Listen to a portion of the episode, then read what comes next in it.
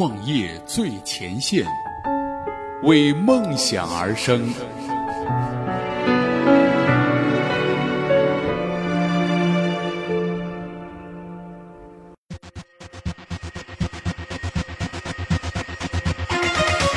创业最前线，为梦想而生。问候各位听众朋友，大家下午好，欢迎大家如约做客今天的创业最前线。我呢是大家的老朋友映月。本栏目由创业最前线和喜马拉雅联合出品。本期节目呢，我们来看来自创业最前线资深记者安娜的文章。谁说跨界穷三年？他们不是照样在一年内把小龙虾店开遍全国？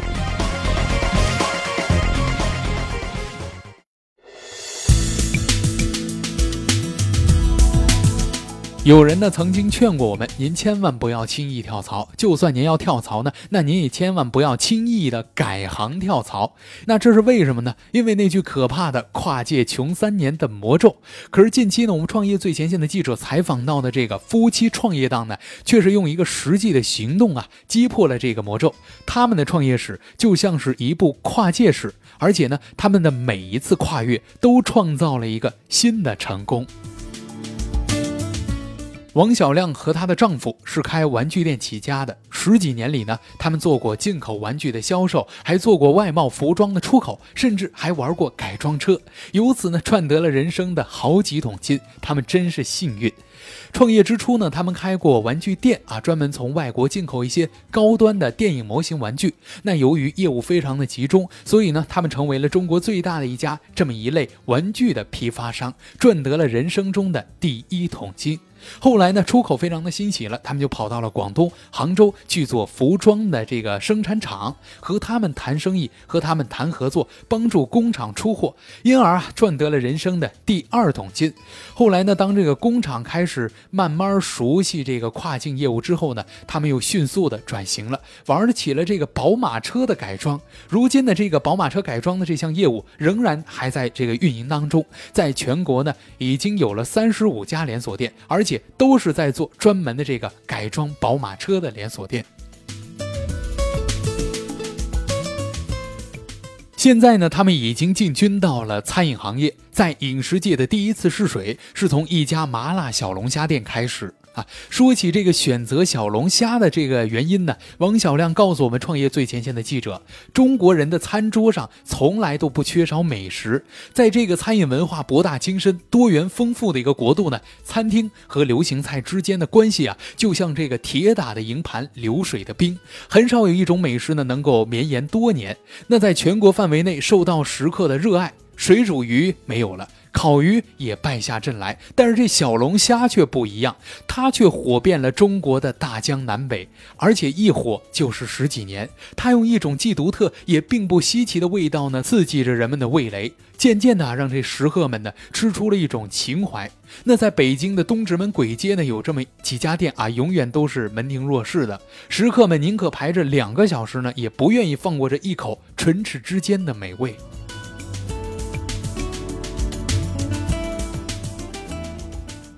他们的第一家店呢，开在了北京和平里一个毫不起眼的七十年代的平房里面，叫做辣家私厨。虽然不急于快速扩张，但是花若盛开，清风自来。开业半年之后呢，这辣家私厨由于味道和服务上的出色表现呢，在大众点评上很快就集齐了五星的好评。那北京电视台的美食地图栏目呢，很快的发现了他们，为他们做了一期专题报道。在此之后呢，火爆知识可以说。不可阻挡。短短一年多的时间，辣家私厨已经开遍了全国各地，拥有一百多家的加盟店，而且几乎覆盖了全国的各大省市。那我们创业最前线记者当中高深莫测的生意学问，在王小亮看来，却是为梦想而战，理所当然的踏实经营。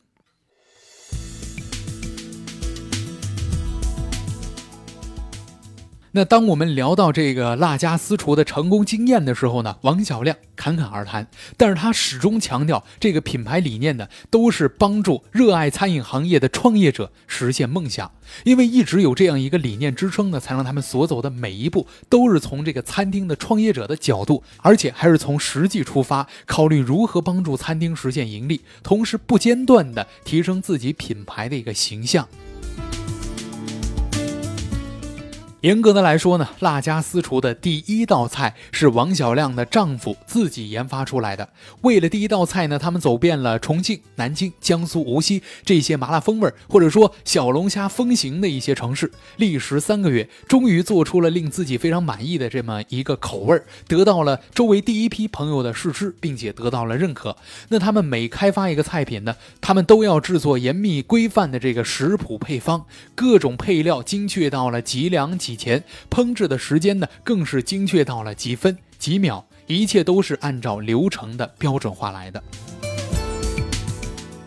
由于有了标准化的这个食谱，所以说这个厨师的招聘啊、培训啊，以及对于加盟店菜品口味的控制都不再是问题了。厨师不再局限于有多少年经验的这个大厨，只要呢他对于基本的餐饮有经验，那经过辣家私厨两周的免费集中培训之后呢，熟悉每一道菜的配料，还有烹制的时间啊、程序啊，那他都可以上手做出这一模一样味道的这个菜式，用标准化的方式。一方面可以最大程度保证每个加盟店的菜品的口味都是一样的，另一个方面呢，这餐厅啊也不会因为这个厨师的离职而处于一个非常被动的局面。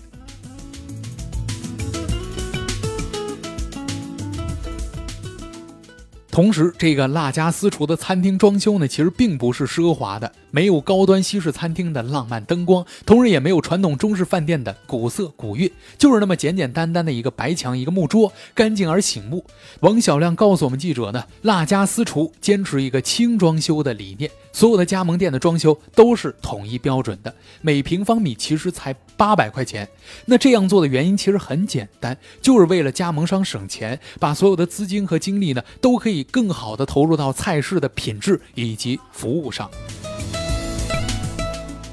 呃，我们都知道啊，这过去小龙虾常常都是因为不卫生而饱受这些许多媒体的诟病的。但是辣家私厨却不一样，辣家私厨所有加盟店的小龙虾呢，都是通过统一的渠道采购来的，来自于他们承包这江苏金湖的一片专供的养殖场，这个小龙虾都是从那儿。啊，采集过来的也是他们唯一的一个食材的提供商。在食材的制作之上呢，他们一直坚持以活虾为食材，每只虾必须去虾线，去掉包括头部的这个胃包。这些工序呢，可以说非常的麻烦，几乎占用了所有这个服务员或者说后厨的大部分的这个精力。但是为了保证食材的品质，为了干净卫生的重要步骤，所以这些步骤无论如何都是不可轻视的。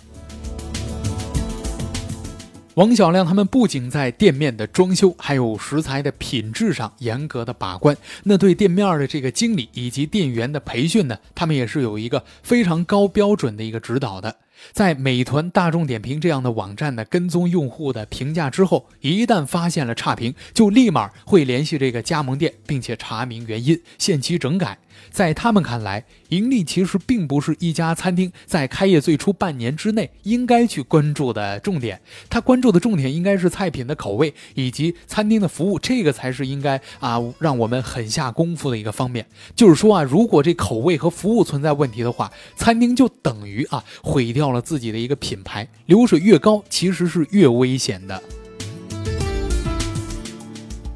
其实这个业务的聚焦呢，是辣家私厨不同于其他餐厅的一个独门的秘籍，也是王小亮和她丈夫创业十几年的一个经验总结吧。在王小亮看来呢，虽然过去十几年啊，他们玩什么外贸啊，玩什么玩具啊，玩什么改装车这些项目，跨度其实都不小，但是跨界只是一个表象，其实每一个项目都是从一个非常小的切口切入的。都是聚焦于某一个业务，集中精力去吸引目标用户，然后再进一步夯实这个用户的体验，让爱你的用户更加的爱你。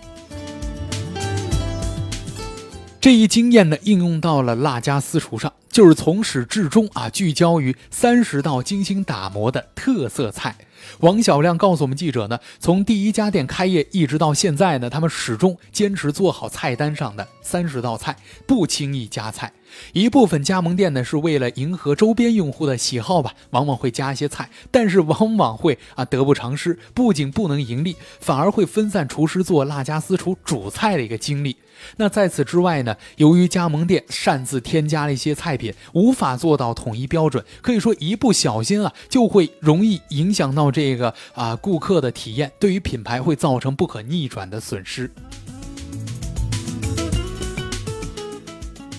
如今啊，这辣家私厨呢，可以说在全国遍地开花的一个小龙虾市场上，已经是独树一帜了。这口碑相传的，使他们成为八零后、九零后聚会聚餐的一个时尚、一个流行的标准了。目前呢，在餐饮 O to O 的一个推动之下呢，他们也顺应潮流啊，加上了线上餐饮外卖的一个平台，为客户提供外卖的一个服务。王小亮同时还告诉我们，创业最前线的记者，在创业这条路上，辣家私厨绝不会是他们的最后一站。眼下，他们又开始筹备另外一个创业项目了。也许这又是一次意想不到的跨界吧。但是我们无需担心，在过去的十几年的每一次跨界，他们哪一次又玩的不好呢？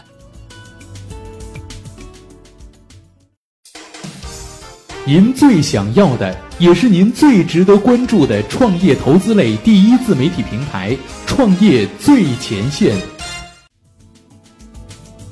好了，以上呢就是我们本期的创业最前线。那如果您想在节目之外找到我们的话呢，您可以关注我们的公众微博、微信账号，实时接收我们最新的文章推送。感谢您的收听，我是映月，我们下期再会。